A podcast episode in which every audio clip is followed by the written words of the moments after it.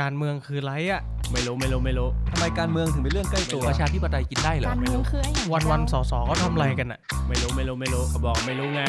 สวัสดีครับ ขอต้อนรับเข้าสู่รายการการเมืองเรื่องใกล้ตัว พอดแคสต์ที่จะมาทำให้การเมืองกลายเป็นเรื่องใกล้ตัวสำหรับทุกคน ผมสอสอเท้งนัตพงษ์เรืองปัญญาวุฒิ ผมสสเติ้ลวรภพคุริยโรธทำไมการเมืองถึงเป็นเรื่องใกล้ตัว ถ้าอยากรู้มาติดตามฟังพวกเรากันนะครับ สวัสดีครับ เจอเลยครับลุยสวัสดีครับพี่เทงเล่นมุกตามไม่ทันเลย โอเค สวัสดีครับ ก็กลับมาพบกับพอดแคสต์พวกเราการเมืองเรื่องใกล้ตัวกันอีกครั้งนะครับ ครับ นี่ตอน 53 ห้าสิบสาม นะครับ ก็มาคุยกันเรื่องหมากับเวรคืน อืม หมื่นปี หมื่นหมื่นปี อ่า อืม ก็ดีเลย ครับ ก็เช่นกันนะครับ ก็จริงๆจริงต้องขอโทษผู้ชมก่อนนะเราสายไปสิบนาที สิบนาที แต่ สิบ ไม่เป็ ห้าน ไร นาทีละอืม ไม่เป็นไรครับก็เดี๋ยวอาทิตย์หน้าเราจะพยายามให้ตรงเวลาขึ้นนะคบ นี่ถือว่าตรงเวลาแล้ว ครั้งที่แล้วเราบอกว่าเราจะมีเวลาประจำ อ่ะ ทุกวันพฤหัส ทุ่มหนึ่ง ทุ่ม อ่ะ ครั้งครั้งที่สองขยับมาสายไปสิบห้านาที สายไป15 อ่ะ นาที ครั้งที่สามเราจะค่อยๆ ขยับเข้าสู่นะเวลาที่เราได้ตั้งไว้นะครับ โอเค ก็ผมคิดว่าถามท่านผู้ฟังก่อน ครับ ว่ารู้จักพรบเวรคืนหรือเปล่า อ่ะ อ่ะ รู้จักไหม ถ้ารู้จัก อืม กดเพียงให้พิมพ์ว่าหนึ่ง อืม ถ้าไม่รู้จักให้พิมพ์ว่าสอง ครับ ใช่ไหมครับ ก็จริงๆอยากอยากได้ฟังความเห็นนะว่ารู้จักคำนี้ไหม อืม เพราะว่าผมว่าอาจจะคุ้นๆบ้าง ครับ คำเนี้ยแหละแต่ว่าอาจจะหลายคนอาจจะยังไม่ค่อยเข้าใจความหมายของมันเท่าไหร่ อืม นะครับวันนี้ก็จะมาคุยกันประเด็นเรื่องนี้นะค ครั รับบ ก็ลองคอมเมนต์เข้ามาได้ อืม กดหนึ่งก็คือรู้จัก อืม รู้ว่าเวรคืนคืออะไร อืม อ่ะกดสองก็คือว่าไม่รู้จัก อืม นะไม่รู้ว่าพรบเวรคืนคืออะไร อืม นะครับ จริงๆ ผมว่าถ้าถามว่าระหว่างระหว่างรอผลโหวตเข้ามาเนาะท่านผู้ฟังอาจจะกำลังตามเข้ามาอยู่ผมว่าถ้าคำว่าเวรคืนนะเพราะว่าส่วนใหญ่รู้จักอยู่แล้ว แต่อาจจะไม่รู้ว่าไส้ในของพ อ่าร บเวรคืนมันมีอะไรบ้าง อ่า ใช่ไหมแล้วก็จริง ๆ ตอนเนี้ยเอ่อคณะรัฐมนตรีเนี่ยมีเสนอร่างพรบเวรคืนเข้ามาแก้ไขเนื้อหาบางส่วน ซึ่งผมเองก็เป็นนั่งเป็นกรรมาธิการวิสามันในนั้น ครับ นะครับแล้วก็จริง ๆ โดยส่วนตัวเองก็น่าจะมีการเล่าไปในเพจ Facebook แล้วล่ะว่าเสนอร่างเวรคืนปลดล็อกท้องถิ่นไปเหมือนกัน คือเกี่ยวข้องกับท้องถิ่นด้วยนะ ครับ นะครับแต่ว่าเสียดายที่โดนตีเป็นร่างการเงินก็เลยไม่ไม่ทันเสนอประกบของครมนะก็เดี๋ยววันนี้จะมาชวนคุยพร้อมตัวอย่างจริงในพื้นที่ ครับ นะแล้วก็เล่าประเด็นที่เราคิดว่าน่าจะพัฒนาเรื่องของกฎหมายเวรคืนในประเทศได้ ใช่ครับ เพราะว่าถ้าถ้าถามผมเนี่ยเวรคืนผมก็จะคิดว่ามันคือเหมือนรัฐมายึดยึด ที่เราเอาง่าย ดัดยุทธี่เหรอ เออ ดูฟังไร้ายแรงกันเลยอะ ๆ เอาผมก็เข้าใจง่ายอย่างนี้เลยนะ อืม ว่ารัฐเหมือนกับเอ้ยผมขอใช้พื้นที่ ครับ ไปทำเป็นประโยชน์ถนน อืม อะไรก็ว่ากันไปเขาก็เลยต้องต้องเวรคืน ครับ ถูกป่ะพี่ ก็ก็อาจจะว่าอย่างนั้นก็ไม่ผิดคือคือตามหลักแล้วกันนะครับ ตามหลักเออรัฐธรรมนูญเนี่ยเขาก็ให้ความคุ้มครองไว้นะว่าแต่ละคนเนี่ยมีแบบลักษณะทรัพย์สินที่เป็นของตัวเองได้ แต่สุดท้ายเพื่อผลประโยชน์สาธารณะบางอย่าง ผลประโยชน์ของประเทศเนี่ยก็อาจจะต้องให้รัฐเนี่ยมีอำนาจเข้าไปในการเวนคืนที่ดิน เพื่อเอาที่ดินเหล่าเนี้ยไปทำประโยชน์สาธารณะ ครับ ตามตามหลักการผมว่ามันต้องมันก็เป็นการบาลานซ์นะ อืม คือเราผมกับเติ้ลน่ะผมเชื่อว่าเราเห็นตรงกันว่าเอ่อผลประโยชน์สาธารณะผลประโยชน์โดยรวมเนี่ยมันไม่ได้สามารถเกิดได้โดยผลประโยชน์ปัจเจกแต่ละคน คือมันไม่มันมันเป็นสิ่งที่ต้องเคาน์เตอร์กันนะถ้าแต่ละคนยึดแต่ผลประโยชน์ส่วนตนเนี่ยผลประโยชน์ส่วนรวมมันก็ไม่เกิด อืม เพราะฉะนั้นอะไรที่เป็นโครงการที่มันเป็นผลประโยชน์ส่วนรวมบางครั้งก็ต้องแลกมาด้วยผลประโยชน์ส่วนตนบ้าง ซึ่งมันก็ต้องเกี่ยวข้องกับเอ่อการสิทธิที่รัฐธรรมนูญคุ้มครองไว้ ครับ นะครับก็รัฐธรรมนูญก็บัญญัติไว้แหละจริงๆมีเรื่องของมีคำว่าเวรคืนอยู่ในรัฐธรรมนูญอยู่ด้วย แล้วก็บอกว่า อืม รัฐก็ใช้การเวรคืนเท่าที่จำเป็น อืม ครับ ก็เท่าที่ผมดูก็จะตอบเลขสอง อืม กันซะเยอะนะครับ ซะเยอะ ก็แสดงว่าอาจจะยังไม่ค่อยรู้จักพรบเวรคืนงาน ครับ นะครับ ก็อย่างที่พี่เทงได้เกรินไปว่า อืม ก็คือมองว่าเป็นอำนาจรัฐ อืม ใช่ไหมเพื่อประโยชน์สาธารณะบางอย่าง ครับ อ่าไม่ว่าจะเป็นสร้างถนนสร้างสนามบิน อืม อย่างนี้ใช่ไหมสร้างทางด่วน ใช่ ก็เลยต้องขอพื้นที่จากเอกชนก็คือประชาชนเนี่ยคืน ครับ เพื่อมาสร้างเหล่านี้ ใช่ แต่ว่าก็ต้องมีกฎหมายมาบอกว่า อืม ถ้ารัฐจะเอาพื้นขอพื้นที่คืนเนี่ย อืม ก็ต้องมีการเขาเรียกอะไรชดเชย กระบวน จ่าย การที่เป็นธรรม กระบวนการที่เป็นธรรมไม่ใช่ว่าเอ้ยยึดมาดื้อๆอย่างนี้มันก็ไม่เป็นธรรมกับเจ้าของบ้านใช่ไหม มันก็ดูคอมมิวนิสต์ไปนิดนึ อ่าง มันก็ดูโหดไปนิดนึงนะครับ ก็เอ่อสวัสดีคุณพรีมนะครับ มีคุณเอ่อรัตดาเวิงถึงพุทธเหรอผมถ้าถ้าอ่านผิดบอกด้วยนะฮะแล้วก็มีคุณเอ่อสุริรัตน์นะครับตามเข้ามาช่วยกันให้คอมเมนต์นะครับก็อย่างที่เติ้ลบอกเมื่อกี้นะครับ ก็คือกระบวนการที่เป็นธรรมคืออะไรใช่ไหมก็เดี๋ยววันนี้เรามาคุยกันเนาะนะครับเอ่อจริง ๆต้องบอกก่อนว่าเอ่อเรื่องของสิ่งที่หลาย ๆ เรื่องที่คนอาจจะไม่รู้เนี่ยต้องบอกก่อนว่าปัจจุบันเนี่ยเอ่อในประเทศไทยละกันเนาะ อำนาจในการเวรคืนเนี่ยยังกระจุกตัวอยู่ที่รัฐส่วนกลางนะครับ ก็อาจจะเห็นตัวอย่างหลาย ๆ อย่างในพื้นที่ คือคอรมอ คือคอรมอ อ่า คำว่ารัฐส่วนกลางอ่ะอันนี้ให้เติ้ลเสริมก่อน คือกระบวนการถ้าจะเริ่ม อืม ก็คือคอรมอต้องประกาศ อืม เป็นเขาเรียกพระราชกฤษฎีกา ครับ ถูกไหมครับ ถูกต้อง แล้วแล้วเป็นยังไงต่ออ ม ครับ ถ้าเป็นผมจะรู้ได้ไงว่าตรงไหนเว้นคืนบ้างอะไรเว้นจะดูยังไงครับ คือกระบวนการจริงๆเนี่ยมันจะมีก่อนการตรากฎหมายเนาะไอ้ ครับ คำว่าพระราพระราชกิจสฎีกาเนี่ยหลายๆคนอาจจะยังไม่ไม่รู้ว่าคืออะไร เอาว่าพื้นฐานตรงนี้เลย อืม เอ่อพระราชกิจสฎีกาหรือเรียกสั้นๆว่าพรดเนี่ยพรดเนี่ยเป็นกฎหมายที่ออกโดยฝ่ายบริหาร คอรมออ่ะ อ่ะฝ่ายฝ่ายบริหารในที่นี้ก็คือคณะรัฐมนตรี รัฐมนตรี อ่ะทีนี้เอ่อถามว่าพรดถ้าจะออกได้เนี่ยก็ต้องมีพระราชบัญญัติ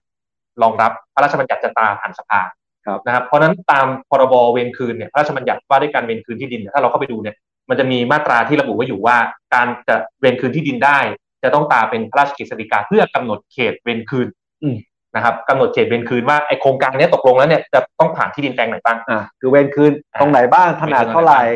นะครับ ตรงไหนพิกัดไหน ใช่ ต้องออกเป็นกฎหมาย ต้ ก็ อง คื เป็ อน เป็น กฎห พ มาย ระราชกฤษฎีกาออกมาแล้วเนี่ยประชาชนทุกคนก็ก็จะรู้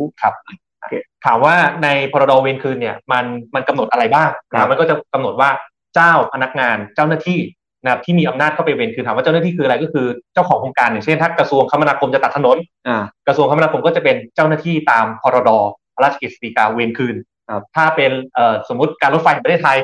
นะครับ จะทำรางรถไฟรางคู่อ่ะการรถไฟก็จะเป็นเจ้าหน้าที่ที่มีอำนาจเวรคืน ครับ นะครับเพราะฉะนั้นสิ่งแรกที่พรดเวรคืนจะกำหนดก็คือกำหนดเจ้าหน้าที่เจ้าของโครงการ สิ่งที่สองที่พรดเวรคืนจะกำหนดเมื่อกี้บอกไปแล้วคือกำหนดแนวเขต ครับ สิ่งที่สามที่จะกำหนดก็คือเรื่องของระยะเวลา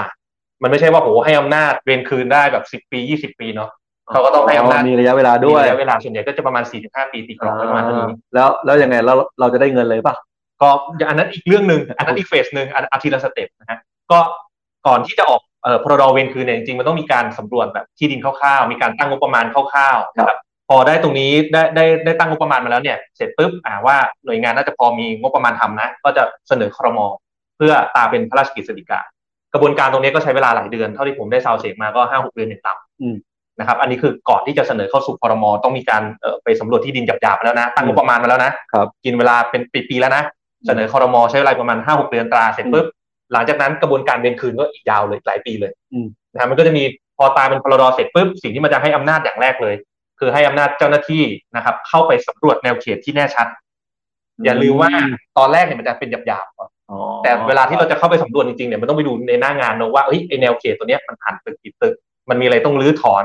มีอะไรที่ต้องชดเชย อ่าก็คืออาจจะไม่ใช่บ้านเราก็ได้ อาจจะไม่ใช่บ้านเราก็ได้ อ๋อโอเค นะครับเพราะฉะนั้นหลังจากเอ่อพรดมันออกสิ่งที่มันให้อำนาจคือให้อำนาจเจ้าหน้าที่เข้าไปสำรวจเข้าไปในที่ดินเต้นได้ เข้าไปในที่ที่ดินท่านผู้ฟังได้เพราะ อืม ปกติถ้าเป็นที่ดินส่วนบุคคลเนี่ยเจ้าหน้าที่รัฐอยู่ดีๆเดินดุ่มๆเข้าไปมันคือบุกรุ อ๋ ก อก็จะแล้วคือผมมีแปลงใหญ่ๆ อ่า อ่าถ้ามีอยู่ในแนว อืม อยู่ในแนวที่พรดกำหนด อืม เจ้าหน้าที่ก็เดินมาสำรวจได้เล เดิ ย นมาสำรวจเลยกฎหมายพรดเวรคืนนี่คือให้อำนาจเจ้าหน้าที่รัฐในการ access เข้าไปยังที่ดินส่วนบุคคลเพื่อสำรวจแนวแน่ชัด ครับ แล้วก็เข้าไปดูว่ามีทรัพย์สินอะไรที่จะต้องถูกเวรคืนหรือถูกชดใช้บ้างอ่าซึ่งตรงนี้ก็จะมีกรอบระยะเวลาว่าให้ให้สำรวจแนวเขตที่แน่แน่ชัดเนี่ยเอ่อสำรวจเรื่องทรัพย์สินที่ต้องมีการเวรคืนเนี่ยเอ่อเป็นระยะเวลากี่วัน ครับ นะครับ หลังจากนั้นผ่านเฟสนี้ไปเสร็จเรื่องของการสำรวจสำรวจแนวเขตที่แน่ชัดเสร็จแล้วเนี่ยทรัพย์สินที่แน่ชัดเสร็จแล้วก็จะมีการตั้งคณะกรรมการกำหนดราคา อื อ่าม อันนั้นอีกเฟสหนึ่งนะครับ ตั้งคณะกรรมการกำหนดราคา ซึ่งเอ่อกระบวนการนี้จริงๆ ก็มีปัญหาที่ผ่านมาคือพูดง่ายคือแบบเจรจาต่อรองกับเอ่อกับชาวบ้านแล้ว แล้วมันไม่เสร็จทันกำหนด อ่าก็คือให้น้อยไป ให้น้อยไป อ่ะถูกไหมอยู่ดีมายึดบ้านเราเราก็รู้สึกว่าเอ้ยคุณให้น้อยไป ใช่นะครับ ก็มีปัญ เป็นยั หาง ไงต่อ คือปัญหาที่ผ่านมาก็คือพอพอเรื่องของระยะเวลามันสั้นไปพอมันหมดอายุเอ่อเรื่องของคณะกรรมการกำหนดราคา หรือว่าหมดอายุตามพรดเนี่ยสิ่งที่เกิดขึ้นก็คือบางส่วนถูกเวรคืนไปแล้ว อ๋อ สมมติผ่านที่ผ่านที่บ้านเนี้ยสิบหลังต้องโดนเวรคื ครั น บ มีห้าหลัง โอเค เจรจาต่อรองลดราคาโอเคไปแล้วนะ อืม มีการรื้อถอนไปบางส่วนแล้วด้วยนะ ครับ อีกสิบหลังยังเจรจาไม่เสร็จ อืม หมดอายุกฎหมาย ทำไง หมดอายุพรดทำยังไงก็คือต้องไปตามพรดใหม่ อ๋อ ซึ่ง ใช้เวลาอีก ย้อนกลับไปอีกเมื่อกี้ตามพรดทำยังไงนะ ไปของบประมาณคุยกับสำนักงบประมาณปีหน้ากว่าจะเสนอเข้าครมกว่าจะตายครึ่งปี ครับ ถูกไหมกว่าจะออกมาอีกสุดสุดท้ายกลายเป็นว่าไอ้ห้าหลังที่เหลือเนี่ย แบบชีวิตแขวนอยู่บนเส้นได้อะ อืม จะอยู่ก็ก็อยู่ก็ทำอะไรไม่ได้ขายต่อก็ไม่ได้ไม่มีใครมาซื้อเพราะเขารู้ว่า จะโดนเป็นคืน จะโดนเวรคืนในอนาคต ถูกไหมซึ่งอันเนี้ยเป็นปัญหาจริงที่เกิดในพื้นที่ ครับ วันนั้นจริง ๆ มีชวนเติ้ลลงมาแต่เติ้ลติดภารกิจนะฮะก็ถ้าทีมงานพร้อมเอาขึ้นได้นะมีตัวอย่างเคสหนึ่งในเขตบางแค ครับ อ่าชื่อถนนบางแคสุขาพิบาลหนึ่งเนาะก็ในถนนบางแคเดี๋ยวผมเล่าให้ฟังนะฮะระหว่างทีมงานเอาขึ้นเนี่ยก็คือเออเป็นมหากราบเวรคืน 21 ปี ยี่สิบเอ็ดปี 21 ปีตั้งแต่ปี 2544 ครับ จนถึง 65 21 ปี คือ 44 เนี่ยทุกทุกท่านจะเห็นว่าเอ่อการที่อำนาจในการเวรคืนเนี่ยมันกระจุกตัวอยู่ที่คอรมอแล้วมันส่งผลต่อถนนเส้นนี้ยังไง ทั้งๆที่ถนนเส้นนี้เป็นถนนสองเลนเส้นเล็กๆในเขตบางแค ครับ แล้วอยู่ในความรับผิดชอบของกทมด้วยเป็นถนนท้องถิ่นเป็นทางหลวงท้องถิ่น อ๋อ อ่ะแต่กทมทำเองไม่ได้ถูกไหมอ่ะอันนี้ทีมงานเอาขึ้นแล้วเนาะถอยถอยกลับไปนิดนึงไปแยกเทิดไทยหน่อยครับอ่ะหันหลังหันหลังเนี่ยผมบอกให้ตามไปเลยอ่ะทุกท่านบินตาม Google Street View ไปพร้อมกับพวกเรานะครับ ส่งคอมเมนต์กันเข้ามาได้นะครับ เดี๋ยวถ้าพวกเราเห็นคอมเมนต์ก็จะพยายามตอบให้อ่ะตรงนี้นะครับ ก็บริเวณแยกเทิดไทยนะครับ ด้านหน้าที่อยู่ในหน้าจอทุกท่านก็คือท่าเกษตรนะทุกคนจะเห็นว่าเป็นถนนสองเลน แต่ถ้าทีมงานหมุนจอกลับไปให้ดูนิดนึง จะเห็นว่าก่อนหน้าเนี้ยก่อนแยกข้างเน็ตแถวเนี้ยจะเป็นสี่เลนนะนะครับ แต่พอเป็นสี่เลนปุ๊บพอจะขึ้นสะพานมันเป็นคอขวดสองเลน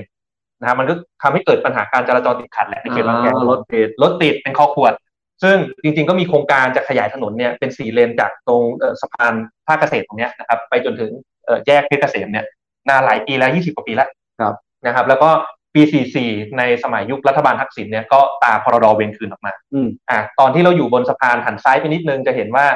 ตึกด้านซ้ายเนี่ยจริงๆแล้วไม่ได้ทำอะไร เว้นคืนมาแล้ว คือมันอยู่ในแนวเขตเวรคืน อ๋อ แต่อาจจะเกิดจากการเจรจาต่อรองราคาไม่เสร็จ ยังไม่มีการรื้อถอนยังไม่มีการก่อสร้างสุดท้ายก็คล้ายๆสภาพคล้ายๆตึกร้าง หมดอายุพรดไป หมดอายุพรดไปนะครับ จบเล ซึ่ง ยทีนี้ ทุกวันนี้ก็ยังไม่ยังเวรคืนไม่เสร็จนะ อ่า แต่มันเป็นตึกร้างไปแล้วนะฮะเราเนี่ยลองดูด้านซ้ายของสะ อ๋ พานเห็นะ อคอรมอใหม่ไม่ออกมาไม่ออกพรดใหม่ อืมคือสองห้าสี่สี่เนี่ย พอเวรคืนไม่เสร็จเสร็จปุ๊บมีเหตุทางการเมืองพิกผันทางการเมืองเนาะ ครับ เกิดรัฐประหารสี่เก้า อืม พอรัฐประหารสี่เก้าเกิดอะไรขึ้นโครงการสะดุด อืม เราจะเห็นว่าเนี่ยทั้งที่เป็นถนนทางหลวงท้องถิ่น อยู่กับกทม แต่พอมีเหตุสะดุดล้มทางการเมืองที่อำนาจกระตุกตัวอยู่ที่รัฐส่วนกลาง ครับ เกิดปฏิวัติรัฐประหารโครงการสะดุดปาพรดเวรคืนไม่ได้ อ่า สี่เก้าปฏิวัติมาทำไงต่อนะครับห้าหนึ่งมาได้ยุคเอ่อรัฐบาลเอ่อจริง ๆ ก็สรยุทธ์ ครับ ตอนนั้นรัฐบาลสรยุทธ์เนี่ยเอ่อก็สุสุรยุทธ์ครับขออภัยฮะพูดผิดนะรัฐบาลสุรยุทธ์จุลานุนนะฮะก็ตามพรดเวรคืน ครับ นะครับ อีกฉบับหนึ่งนะครับแล้วก็เปลี่ยนเป็นรัฐบาลอภิสิทธิ์ อืม แล้ว กันเจ็ดปี อันนั้นแหละผ่านมาเจ็ดปีสุดท้ายก็ยังเวียนคืนไม่เสร็จอยู่ดี ครับ นะครับ ก็เนี่ยแหละแล้วก็ยาวมาอยู่ปัจจุบันก็ไม่มีการตามพรดเพิ่มอีกเลยเนี่ยทุกท่านก็จะเห็นว่าสองข้างทางในถนนบางแคเนี่ยเราจะเห็นว่าด้านซ้ายเนี่ยค่อนข้างเป็นตึกร้างหมดเลย แล้ววันนั้นไปลงพื้นที่เนี่ย ถามชาวบ้าน ค่าเช่าตึกถนนในใจกลางบางแคอย่างเงี้ยนะครับ เดือนละห้องหนึ่งเนี่ยทั้งห้องนะทุกชั้นนะห้องหนึ่งสามพันห้า อืม คือค่าเช่าถูกมากเพราะแบบมันก็ไม่รู้ว่าถ้าเช่ามาลงทุนคนมาทำร้านค้าลงทุนไปแล้วจะโดนเวรคืนเมื่อไหร่ อืม ก็ไม่มีใครกล้ามาเช่า ก็คือไม่มีใครกล้าปรับปรุงอะไรทั้งนั้น ใช่ อ่า นะครับ เพราะว่ามันไม่มีไม่มีอนาคตไม่มีความแน่นอน ไม่มีความแน่นอนเนี่ยแล้วเราบินไปดูอีกนิดนึงเราบินไปดูอีกนิดนึงครับเดี๋ยวจะพาไปดูเอ่อคอนโดนะครับคอนโดลุมพินี ซึ่งระหว่างนี้ประชาชนก็ทนรถติดไป ทนรถติดไปก็ยังติดถ้าทุกวันนี้ก็ยังติดอยู่ ก็จะเป็นสองเลนไปถึงเพชรเกษมซึ่งพยายามจะชี้ให้เห็นนะฮะจริงๆ ผมเชื่อว่าเอ่อชาวบางแคหลายๆคนที่ติดตามไลฟ์เนี่ยก็จะรู้จักถนนเส้นนี้แล้วก็เห็นปัญหาอยู่แล้ว ครับ แต่พยายามจะชี้ให้เห็นว่าในฐานะสสทำงานระดับประเทศ เราต้องเอาปัญหาในพื้นที่ไปแก้กฎหมายนะครับ ที่มันเป็นปัญหาที่ไปแก้เอ่อกฎหมายที่สามารถแก้ปัญหาในพื้นที่ได้นะอันนี้ด้านซ้ายมือเป็นคอนโดที่เขาเพิ่งขึ้นใหม่ ครับ ทุกท่านจะเห็นว่าเห็นปะเขาเว้นแนวรั้วคอนโดเข้าไปนะเว้นแนวรั้วเข้าไปเลยเขตเวียนคืน อ๋อเรียบร้อยแล้ว คือเวลานายทุนจะซื้อที่มาทำอะไรเนี่ยเขาสำรวจแนวเขตเขารู้โครงการ ครับ ล่วงหน้า ไม่โดนเวรคืนแน่นอนข้างหน้าเขาก็เลยทำเป็นสวนเผื่อไว้ อืม แต่ชาวบ้านที่เคยอยู่มาก่อนเนี่ยเนี่ยพอเราตรงไปหน่อยก็จะเห็นว่ามีตึกแถวเนี่ยเห็นไหมฮะแล้วก็จะสภาพก็จะล้างๆ อืม แล้วที่ตลกที่สุดคือหัวมุมเพชรเกษม ครับ อ่ะลองดูติดรถไฟฟ้า ตึกหัวมุมเพชรเกษมหันกลับมาตึกร้างครับ อืม เป็นไม่ได้ยังไง ที่ทำเลทองขนาดนี้ ครับ ถูกไหมอันนี้คือปัญหาชี้ให้เห็นที่สุดเลย อ่า นะครับซึ่งผมเชื่อว่ามีปัญหาแบบเนี้ยอีกหลายแห่งทั่วประเทศ ครับ หรือเวลาเราไปดูแบบว่ากรณีของเอ่อถนนท้องถิ่นในต่างจังหวัด ครับ เวลาแบบเป็นซอยย่อยไปเนี่ยบางทีถนนมันไม่ตรงมันก็จะหลบที่ไปหรือ เที่ยวไป ที่มาเพราะท้องถิ่นเป็นคืนเองไม่ได้ ใช่ต้องติดเนี่ยต้องต้องไปขอร้องเลยแหละ ต้องไปขอซื้อ ขอร้องขออะไรให้ให้ประชาชนเนี่ยยอม ม นะครับไม่งั้นก็ต้องวกไปวนมา เพราะว่าไม่งั้นก็ต้องรอรัฐบาลออกราชกิจสิกาอย่างเดียว ใช่ ซึ่งอันเนี้ยผมว่าเป็นประเด็นสำคัญ ม คือคือมองว่าเราจะพัฒนาเมือง อืม เราจะวางผังเมืองพัฒนากันยังไงถ้าคนที่ คนที่เมืองเมืองนั้นหรือท้องถิ่นนั้นน่ะ อืม เขาไม่สามารถเวรคืนหรือกำหนด เอ่อการวางผังเมืองของตัวเองได้ อืม ถูกไหมครับ อันเนี้ยเป็นปัญหาสำคัญ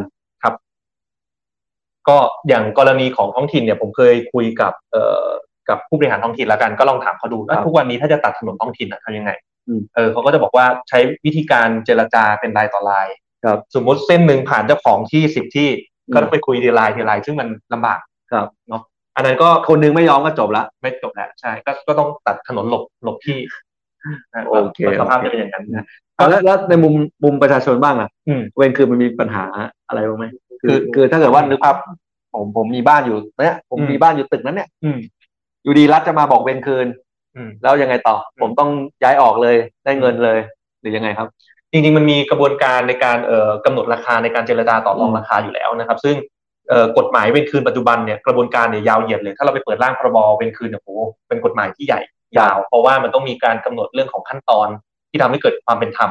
กับผู้ที่ถูกเว้นคืน อันนั้ คน รับ คือเรื่องหนึ่งนะ อืม นะครับเรื่องว่าเอ่อกระบวนการที่เป็นธรรมในการถูกเวนคืน กับเรื่องของการกระจายอำนาจการเวนคืนเพื่อทำให้โครงการมันต่อเนื่องในยคนละเรื่องกัน อืม เมื่อกี้ที่ยกตัวอย่างเรื่องกรณีถนนบางแคเนี่ยคือเรื่องของการที่เอ่อมีการกระจุกตัวของอำนาจการเวนคืนอยู่ที่รัฐส่วนกลาง ครับ ทำให้โครงการหลาย ๆ อย่างเนี่ยทำแล้วมันค้างเติ่ง อืม พอมันค้างเติ่งมันกลายเป็นว่าส่งผลกระทบต่อประชาชน อืม ไปเลยนะพอปลดล็อกตรงนั้นเสร็จก็จะเป็นอย่างที่เติ้ลว่าว่าอ่ะแล้วถ้าท้องถิ่นสามารถที่จะเวนคืนได้เองแล้วล่ะกระบวนการที่เป็นธรรมเป็นยังไง สิ่งที่ที่พวกเราเสนอแก้ก็คือกระบวนการปัจจุบันนะครับที่เป็นอยู่เนี่ยเราไม่แตะ ครับ สิ่งที่เราไปปลดล็อกเราแค่ปลดล็อกว่า ให้อบจสามารถตราข้อบัญญัติเพื่อกำหนดแนวเขตเป็นคืนที่ดินแบบที่ครมออกพรดได้เลย เหมือนกัน เหมือนกันในจังหวัดตัวเอง ครับ นะครับ เพื่อทำให้โครงการมันต่อเนื่อง อ่า อายกตัวอย่างถนนบางแคเมื่อกี้ ครับ ระดับกรุงเทพพอแล้ว ก็ทำได้ ทำได้ แต่ว่ากระบวนการเพื่อเอ่อกำหนดราคาที่เป็นธรรมเนี่ยเหมือนเดิม เหมือนเดิม อ่าโอเค นะครับ อันนี้ก็ก็สบายใจได้เราเราเรายังคิดว่ารักษาประโยชน์ตรงนี้อยู่ ใช่ ก็อีกเรื่องหนึ่งถ้าเอ่อทุกท่านมีความเห็นเข้ามาหรือเคยได้รับผลกระทบที่ ครับ รู้สึกว่ากระบวนการเป็นคืนปัจจุบันเนี่ยไม่มีความเป็นธรรมยังไงเนี่ยส่งเข้ามาเลยเพราะว่าตอนเนี้ยเอ่อผมอยู่ในวิสามันที่ยกร่างแก้ไขพรบเวรคืนอยู่นะครับ ถ้า ครับ อยู่ในหลักการที่ผ่านมาในวาวาระแรก ครับ เพื่อจะได้แก้ไขได้ทันนะครั อื บ ม ซึ่งจริง ๆ สิ่งที่ครมเสนอมาเนี่ยแก้ไขหลักๆ อยู่เอ่อประเด็นสองประเด็น ประเด็นแรกก็คือเรื่องที่ว่าเอ่อแก้ให้มันสอดคล้องกับคำวินิจฉัยสารรัฐธรรมนูญ อืม นะครับ คือแต่เดิมเนี่ยเอ่อสารรัฐธรรมนูญเนี่ยเคยคำมีคำวินิจฉัยว่า ถ้ามีการเวนคืนไปแล้วนะครับ แล้วเจ้าหน้าที่เข้าไปดำเนินการต่างๆเวนคืนเนี่ยแล้วไม่มีเจ้าของมาขอรับว่าง่ายๆนะครับเอ่ออย่างเช่นเอ่อผมไปรื้อตึกออกมีค่าซากค่าอะไรอยู่ แล้วเอ่อเติ้ลเป็นเจ้าของตึกอย่างเงี้ยเติ้ลไม่เคยแบบหายไปเลยไม่เคยมาติดต่อขอรับทรัพย์สินเหล่านั้น เจ้าหน้าที่รัฐเนี่ย พอเอาไปขายทอดตลาด หรืออยู่กับการครอบครองของเจ้าหน้าที่รัฐก็ตามเนี่ย เอ่อไม่มีสิทธิ์ริบไม่ว่าจะผ่านอายุสิ้นอายุพรดเวนคืนไปขนาดไหน ไม่มีสิทธิ์ริบแต่อีกสิบปียี่สิบปีสามสิบปี ถ้าเติ้ลมาแสดงตน แล้วเป็นเจ้าของทรัพย์นั้นจริงรัฐต้องจ่ายคืน อืม อันนี้คือคำวินิจฉัยสารรัฐธรรมนูญของพรบเวนคืนเมื่อปีประมาณสามศูนย์กว่าๆนะครับ แต่ว่าในร่างของเอ่อปัจจุบันเนี่ย ตรงเนี้ยมันเป็นร่างที่ยังขัดต่อคำวินิจฉัยสารรัฐธรรมนูญอยู่คอรมอก็เลยเสนอแก้เข้ามา เพื่อ protect สิทธิของประชาชน อืม นะครับ นานขนาดนั้นเลยกว่าจะแก้ ก็คือคือคือร่างปัจจุบันเป็นร่างใหม่เนอะเข้าใจว่ามันอาจจะมีข้อผิดพลาดบางอย่างที่ตอนยกร่างเนี่ยไม่ได้ไปดูคำวินิจฉัยสารรัฐธรรมนูญย้อนหลัง อ๋อมีอย่างนี้ด้วยโอเค เออแล้วพอไปเห็นว่ามันขัด ก็เลยขอเสนอแก้ โอ ก็ เค ไม่ได้สิ่งที่เลวร้ายคือเป็นสิ่งที่ดี โอเค ก็อันอันนั้นก็ก็ก็เป็นเรื่องหนึ่งเนาะนะครับ แล้วก็จริงๆก็ยังมีประเด็นอื่น ๆ อีกอย่างวันนี้ที่เอ่อผมก็ไปพิจารณาเนี่ยอยู่ในแถวๆมาตรา 40 มาตรา 44 จะเป็นเรื่องที่ว่าเอ่อหลักเกณฑ์วิธีการในการแบบว่าขายทอดตลาด ครับ นะจริงๆอันนี้ก็ได้อาจารย์สมเกียรตินะครับกรรมาธิการสัดส่วนพรรคก้าวไกลเนี่ยเข้าไปช่วยผลักดันคือร่างที่ครมเสนอมาเนี่ยพูดง่ายคือถ้าเอ่อไม่มีคนเข้าไปขอรับคืนทรัพย์สินเนี่ย แล้วเจ้าหน้าที่เนี่ยเข้าไปขายทอดตลาดเนี่ย ในกฎหมายแค่เขียนว่าด้วยวิธีการที่เหมาะสม ด้วยวิธีการที่เหมาะสมคือไม่มีสแตนดาร์ด อืม ความหมายก็คือถ้ากระทรวงคมนาคมทำแบบหนึ่งก็ทำแบบนี้ ครับ การรถไฟอาจจะทำแบบของการรถไฟนะครับ อีกหน่วยงานหนึ่งก็จะมีกระบวนการในการขายทอดตลาดของเขา ซึ่งมันมันไม่มีมาตรฐานแล้วถามว่าราคาตรงไหนที่มันเป็นราคาสแตนดาร์ดนะครับ สิ่งที่เอ่ออาจารย์สมเกียรติเสนอ ก็คือเสนอว่าเออถ้าไปยกเออไปเทียบเคียงตามตามวิกแพ่งเนี่ย ตามวิกแพ่งก็คือมันจะมีหลักเกณฑ์ที่ค่อนข้างมีมาตรฐานอยู่ ก็คือเหมือนคดีคดีแพ่ง คดีแพ่ง ล้มละลาย ใช่เวลาคนบังคับค ค ดีใช่อย่างนั้นมันก็จะมีสแตน เอ ดา อ ร์ดอยู่ จริงๆก็ก็ถูกต้องแล้วนี่ ก็หน่วยงานเขาก็จะให้ความเห็นคือคือ เพ ผม ราะว่า ว่า มันไม่ยืดหยุ่น เขาให้เหตุผลว่าการเวรคืนเนี่ยต้องทำให้เร็วที่สุด ครับ เพอถ้าเวรคืนไม่เสร็จก็จะเกิดแบบถนนบางแคเพราะฉะนั้นถ้าจะไปทำตามวิแพ่งเนี่ยมันมีกระบวนการหนึ่งสองสามสี่ห้ากระบวนการมันเยอะมันยิ่งไปเพิ่มระยะเวลาในการเวรคืนในการต่อรองราคาก็จะทำให้เวรคืนไม่สำเร็จอีกมันก็เป็นอะไรที่ต้องบาลานซ์กันระหว่างความเป็นธรรมกับ ประสิทธิภาพในการเวรคืนนึกออกไหมฮะอันอันนี้ก็เข้าใจได้นะ เข้าใจได้ ซึ่งจริงๆ ตอนแรกเนี่ยสิ่งที่พยายามเสนอก็คือบอกว่า มาตรฐานขั้นต่ำถ้าไม่มีการกำหนดกฎกระทรวงมาเนี่ย ให้เอาตามวิแพ่งเลย อ่า แต่ถ้าคุณอยากทำให้มันเร็วขึ้น คุณไปออกระเบียบมา คุณไปออกกฎกระทรวงมาเพื่อทำให้มันเร็วขึ้นข้ามบางขั้นตอนบางอย่างของวิแพ่งก็ได้ เออมีเหตุมีผลนี่ อ่ะตอนแรกอันเนี้ยคือสิ่งที่เสนอในวันนี้ ครับ อ่ะแต่สุดท้ายก็คือซาวเสียงออกมาแล้ว เสียงในกรรมธิการเสียงส่วนใหญ่ก็เออยังยังให้คงตามร่างครมอยู่ ก็คือทำตามใจชอบ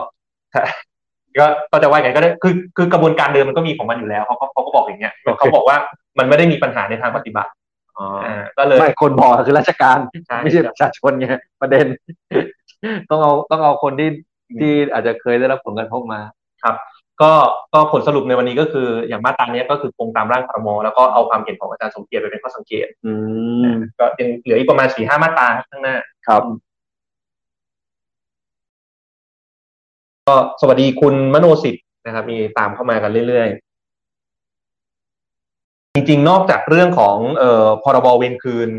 เอ่อเรื่องมันลิงก์กับเรื่องของการกระจายอำนาจเนาะ ครับ เพิ่นลองแชร์เรื่องของกระจายอำนาจให้ฟังนิดนึงได้ไหม เกี่ยวกับตัว ปลดล็อกท้องถิ่น อ๋อ อืม ปลดล็อกท้องถิ่น คือคือจริงๆหลัก มันก็มาจากว่า เรามองว่าการ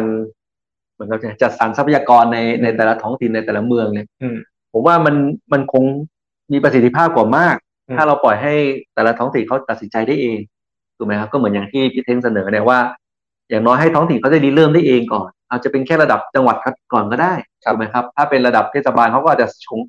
ชงเรื่องมาให้อบจเขาได้ออกข้อบัญญัติเพื่อมาเวนคืน อืม อะไรแบบเนี้ยดังนั้นเนี่ยท้องถิ่นแต่ละท้องถิ่นก็สามารถวางผังเมืองได้ อืม ออกแบบได้นะครับจะเป็นถนน จะเป็นท่อน้ำอะไรเงี้ยผมว่ามันมันมีรายละเอียดเยอะมากที่ที่มันต้องมาออกแบบให้เหมาะสมกับแต่ละพื้นที่ อืม จะให้คอรมอออกแบบเดียวเนี่ย มันไม่ทันนะ อืม เออนี่คือก็เข้าใจแล้วว่าทำไมอย่างที่บอกว่าทำไมถนนเราคดเคี้ยวผมก็ อืม พอมานั่งนึกก็ก็พอเข้าใจเรื่องเรื่องเวรคืนนี้แล้วนะครับ ก็คงเป็นหลักหลักที่พวกเราคิดมาตลอด ก็แต่ก็ก็คงยอมรับนะว่ากระจายอำนาจนี่มันไม่ใช่ มันไม่ใช่ว่า จะแก้ปัญหาทุกเรื่อง อืม ยังไงผมมองว่ามันเป็นมันเป็นกุญแจสำคัญจริง ๆ ที่เราต้องต้องให้เชื่อมันเรื่องความมีประสิทธิภาพ อืม ให้แต่ท้องถิ่นไปจัดการ นี่มีคนถามเข้ามาเป็นแฟนคลับเติ้ลแน่นอนคุณสไปซ์ครับถามว่าล้มละลายเข้าหรือยังล้มละลาย อ๋อ อืม ล้มละลายตอนนี้ก็สภารับหลักการที่ร่างที่ผมเสนออ ม เข้าไปแล้วนะครับ ก็ที่ว่าเปิดช่องให้บุคคลธรรมดาฟื้นฟูหนี้สินได้เหมือนที่ธุรกิจสามารถยื่นฟื้นฟูกิจการได้นะครับ ก็กรรมธิการกำลัง เอ่อเรียกว่าพิจารณากันอยู่แล้วกันจะจะเรียกว่าถกเถียงกันหรือพิจารณาว่าจะเอาหลักการที่ว่าเพิ่มบุคคลธรรมดาด้วยหรือไม่ ครับ นะครับซึ่งถ้าเราอัปเดตก็คือฝ่ายฝ่ายการเมืองแล้วกันฝ่ายนักการเมืองเนี่ยทุกคนเห็นด้วยหมดเลยนะ อืม เพราะว่ามันเป็นการช่วยเหลือบุคคลธรรมดาคือมันเป็นมันเป็นสิทธิ์เพิ่มสิทธิ์ให้กับประชาชนให้กับลูกหนี้อ่ะ อืม ดังนั้นเนี่ยฝ่ายการเมืองเนี่ยทุกคนเห็นด้วยหมด อืม แต่ว่าก็ยังมีข้อห่วงกังวลของทางฝ่ายราชการอยู่บ้าง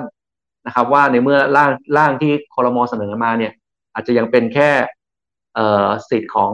ผู้ประกอบธุรกิจผู้ประกอบกิจการ ยังไม่ได้เปิดช่องรวมไปถึงบุคคลธรรมดาทั่วไปไม่ว่าจะเป็นพนักงานรับจ้างพนักงานเงินเดือนข้าราชการอะไรอย่างเงี้ยแต่ผมว่ามันมันถึงเวลาแล้ว อืม ซึ่งไอ้ที่ผมเล่าเนี่ยจริงๆมันไม่ใช่เรื่องแปลกอะไรนะ อืม ต่างประเทศเนี่ยเขา เขาก็มี เขามีแบบนี้หมดแล้ว เออ นะครับเพียงแต่ว่าประเทศไทยเนี่ยยังจะพอผมไปฟังในกรรมาธิการทุกคนก็ชอบคิดว่า คนไทยเราเนี่ยยังไม่มีวินัยการเงิน อืม เออยังไม่พร้อมกับการเปิดช่องให้สิทธิ์ลูกหนี้บุคคลธรรมดาตรงนี้นะซึ่งผมก็ไม่ไม่เห็นด้วยอย่างยิ่ง อืม คือผมมองว่า อันเนี้ยมันเป็นมันเป็นสิทธิตามหลักสากล อืม เรื่องวินัยทางการเงิน หรือความรู้ทางการเงินเนี่ยเป็นเรื่องสำคัญไม่ได้ไม่ได้ไม่ได้แย้งอะไรตรงนี้ แต่ว่าเป็นอีกประเด็นหนึ่ง อืม ถูกไหมครับ ก็คือเหมือนกับว่าเราจะบอกว่าด้วยประสิทธิภาพของของสังคมเออหรืออะไรเงี้ย อืม มันยังไม่พร้อมแล้วเรามาตัดสิทธิ์ตัดสิทธิ์ที่ที่มันควรจะเป็นเนี่ย มันไม่ถูกต้อง อืม แค่นั้นเองครับ ก็ก็เดี๋ยวต้องต้องผลักดันกันต่อ ก็ก็เดินหน้าต่อ จริงๆมีตัวอย่างหนึ่งที่เหมือนทีมงานรีเสิร์ชมาให้เนอะแล้วก็เป็นตัวอย่างที่เกี่ยวข้องกับเรื่องของการเวนคืนด้วยก็คืออย่างเอ่อกรณีของรถไฟรางเบาขอนแก่น ได้ ได้ยินโครงการนี้มานานเต้น ครับ เต้นน่าน่าจะมีประสบการณ์เหมือนกันตอนทำกระแตมนาจ ครับ อืม ก็คืออย่างเข้าใจอย่างที่ขอนแก่นเนี่ยพอเขาตั้งใจจะทำรถไฟ รางเบา อ่า LRT เบาเนี่ย มันก็ติดเรื่อง เอ่อการเวรคืนการอะไรนี่แหละ อืม แต่ว่าอันนั้นมันก็อาจจะไม่ใช่แค่เวรคืนอย่างเดียวเพราะว่ามัน อืม มีที่ของกรมการข้าวด้วยคือมันเป็น ใช่ เอ่อเป็นที่ของราชการส่วนกลางเนี่ยแหละ ที่ที่เขาไม่ยอมปล่อย อืม ให้ท้องถิ่นเนี่ยไปทำเป็น อืม หนึ่งในในพื้นที่สำหรับเอ่อโครงสร้างพื้นฐาน แต่แต่เรื่องนี้ตลกอยู่อย่างหนึ่งนะ ตลกตรงไหนรู้ป่าวว่า คือถ้าเรามองว่ารัฐไม่ว่าจะเป็นกรมไหนกระทรวงไหนอ่ะมันคือรัฐ ใช่ เพราะฉะนั้นเนี่ยถ้าท้องถิ่นหรือใครก็ตามจะทำสักโครงการหนึ่งอ่ะทำไมมันต้องไปขออนุญาตกรมการข้าวไปขออนุญาตกระทรวงคมนาคมไปขอเจ้าที่เจ้าที่กระทรวงนั้นเจ้าที่กระทรวงเนี้ยในเมื่อทุกคนมันคือรัฐอ่ะ ครับ แล้วถ้ามันเป็นที่ของกระทรวงมันก็คือที่ของรัฐ แล้วถ้าคอรมออนุมัติมาแล้วอะว่าจะให้ทำอะมันคือโครงการของรัฐ อืม ทำไมต้องขอ แต่ละกระทรวงแต่ละกรมนะ กรมเขาไม่คิดอย่างนั้นครับ ทำไมนะ เขาคิดว่าเขาคือที่ของเขา คือคือสภาพนี้มันติดที่ว่า เป็น ความ ไซ เป็น โล เออ คือบ้านเราเนี่ยกรมมันคือนิติบุคคลเนาะ ใช่ มันไม่เหมือนต่างประเทศต่างประเทศนี่กรมไม่มีสถานะนิติบุคคล ทุกคนนิติบุคคลคือรัฐเลยอะ ครับ ไม่บอกว่ายังเป็นที่วิธีคิดด้วยก็อย่าง อื ที่ ม บอกว่าเหมือนอำนาจเราเอาอำนาจกรมนี้ อืม ทรัพย์สินกรมนี้ อืม เป็นของกรมเรา อืม ไม่ใช่ของรัฐ อืม ไม่ใช่ของทุกๆคน มันก็เลยเกิดความแบบเป็นเจ้าเข้าเจ้าของที่ของฉันงบของ ใช่ ฉัน ก็ยังต้องใช้เวลาในการรณรงค์ผลักดันให้เปลี่ยนวิธีคิดกัน อืมซึ่งจริงๆในในในร่างพรบเวรคืนถ้าไปดูครับ มันก็จะเห็นนะว่าถ้าแนวเขตผ่านที่ดินที่ที่ดินนั้นเป็นของหน่วยงานรัฐ ครับ จะต้องขออนุญาตเจ้าของหน่วยงานหรือกระทรวงการการคลังก่อน อืม คือมันตลกอะต้องขออนุญาตก่อน อ๋อ แต่ถ้าเป็นที่ธรณีสงฆ์ไม่ต้องครับ เป็นที่ธรณีสงฆ์ไม่ต้องนะฮะเนี่ยมัน เป็นเอกชนหรือเปล่า ตลกตลกอะ เออเออเออนะครับ โอเค อืม หรือพี่จะอัปเดตทางหลวงก้าวหน้าเลยไหม ทางหลวงก้าวหน้าอาจจะไว้อีกตอนหนึ่ง อ่าโอเค นะไว้อีกตอนหนึ่ง ได้ครับ ก็ วันนี้อาจจะหนักๆหน่อยเพราะเราเป็นคืน อืม ครับเผื่อพี่มีตัวอย่างปัญหาอะไร ลองเล่าอีกไหมครับ ก็เออจริงๆของของขอนนอกจากขอนแก่นจริงๆก็มีโครงการอีกหลายโครงการนะ แต่ว่า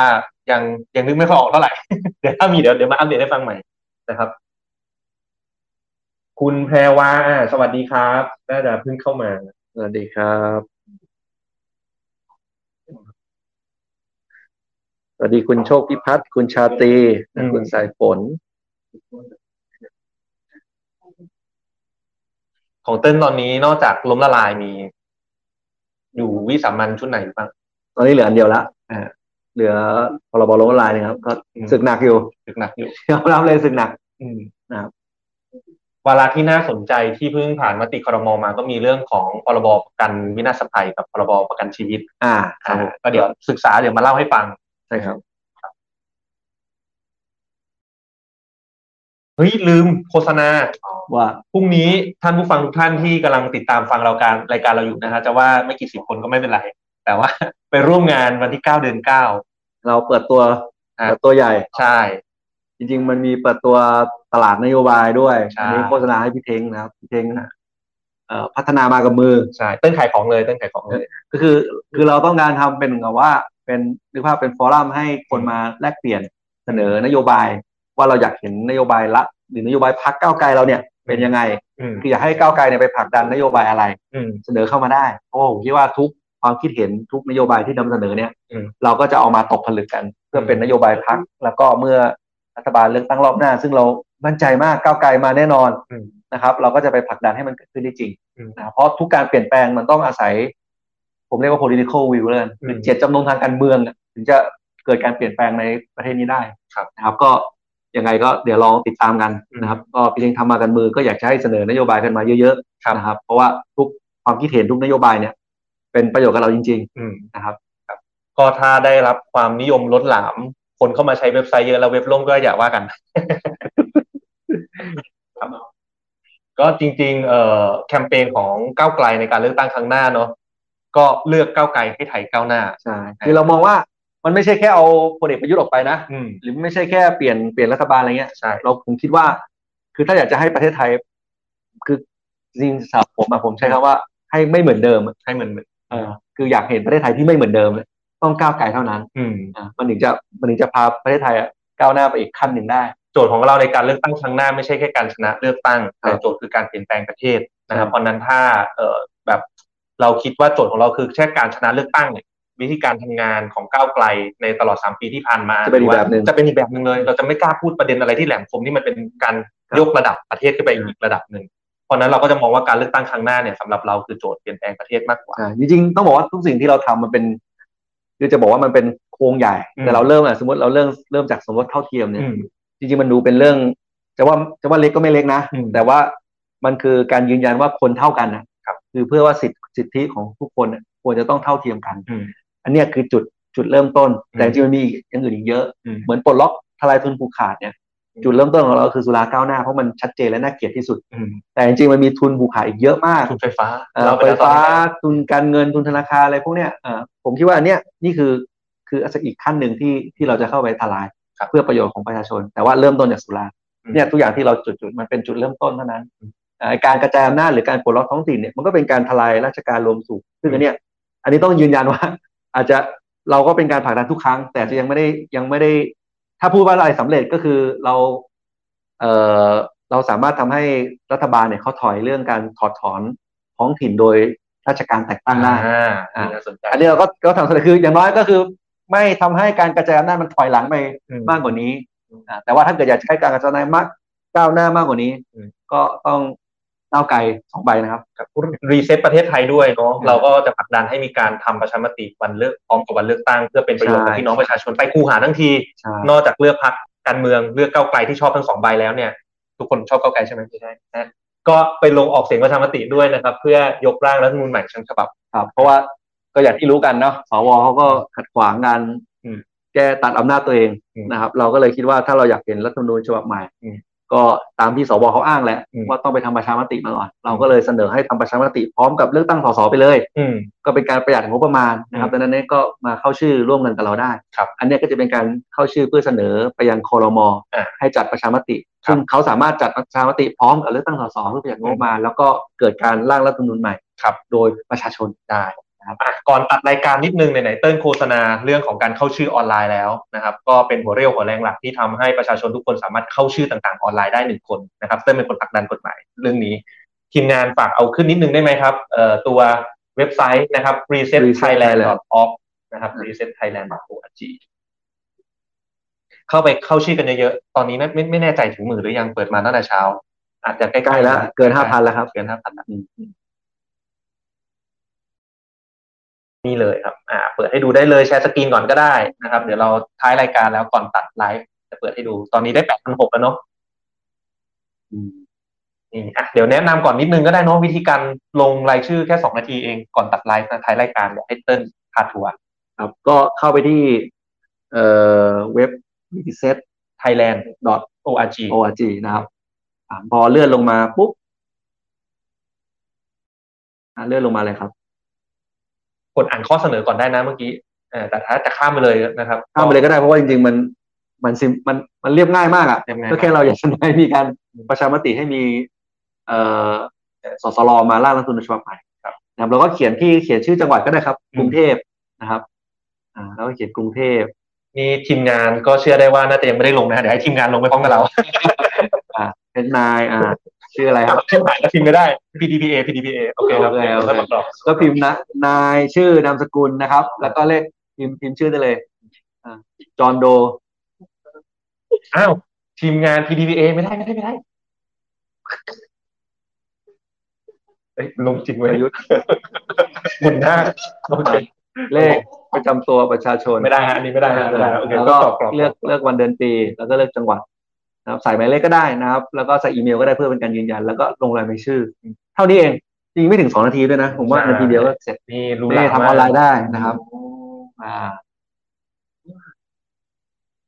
ครับ แล้วก็กด submit ออนไลน์ได้เลย ใช่ ครับผมช่วยกันลงเยอะ ต้อง ๆ กดนี้ด้วย ใช่ติดเห็นไหมเว็บไซต์เรานี่กิมมิคสุดยอดไม่ให้ ราย ติด ละเอียด ถูกเนื้อรายละเอียดต้องเป็นโลโก้โลโก้ใช่ไหนกดดูน้องไข่ต้มหลังกดตรงนี้อ่ะเขาตกลงเลื่อนลงมา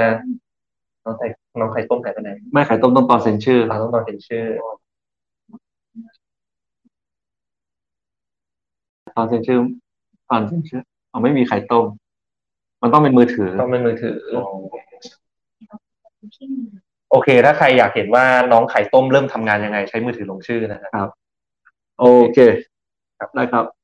ก็ตามที่คุณแอลเหนือบอกเลยนะฮะเราต้องช่วยกันลงเยอะๆนะครับ แล้วก็เรื่องนี้จะเดินสองแทร็กแทร็กหนึ่งก็คือผ่านการล่ารายชื่อห้าหมื่นคน อีกแทร็กหนึ่งก็คือเสนอเป็นยตติ ครับ นะครับ ก็ตอนนี้มีการร่างยตติเรียบร้อยแล้วรอช่วยกันลงนาม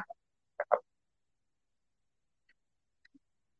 โอเค งั้นสำหรับวันนี้นะครับ ก็ขอบคุณท่านผู้ฟังทุกท่านที่ติดตามรายการการเมืองเรื่องใกล้ตัวมาโดยตลอด แล้วก็เดี๋ยวตอนหน้าจะมาไลฟ์เรื่องอะไรเดี๋ยวว่ากันอีกทีนะครับ แต่เจอกันพฤ หัสเป็นทุ่มแน่นอน พระราชหนึ่งทุ่ม เรื่องอะไรยังไม่ว่ากัน ครับ เพราะยังคิดไม่ออก เ โอเค ก็เลยเข้ามาได้นะว่าอยากให้เราเล่าอะไรให้ฟังนะครับ ก็สำหรับวันนี้ปิดไลฟ์นะครับ ครับผม ขอบคุณทุกคนนะครั ข บ อบ ส คุ วัส ณ ดีคครั รับ บ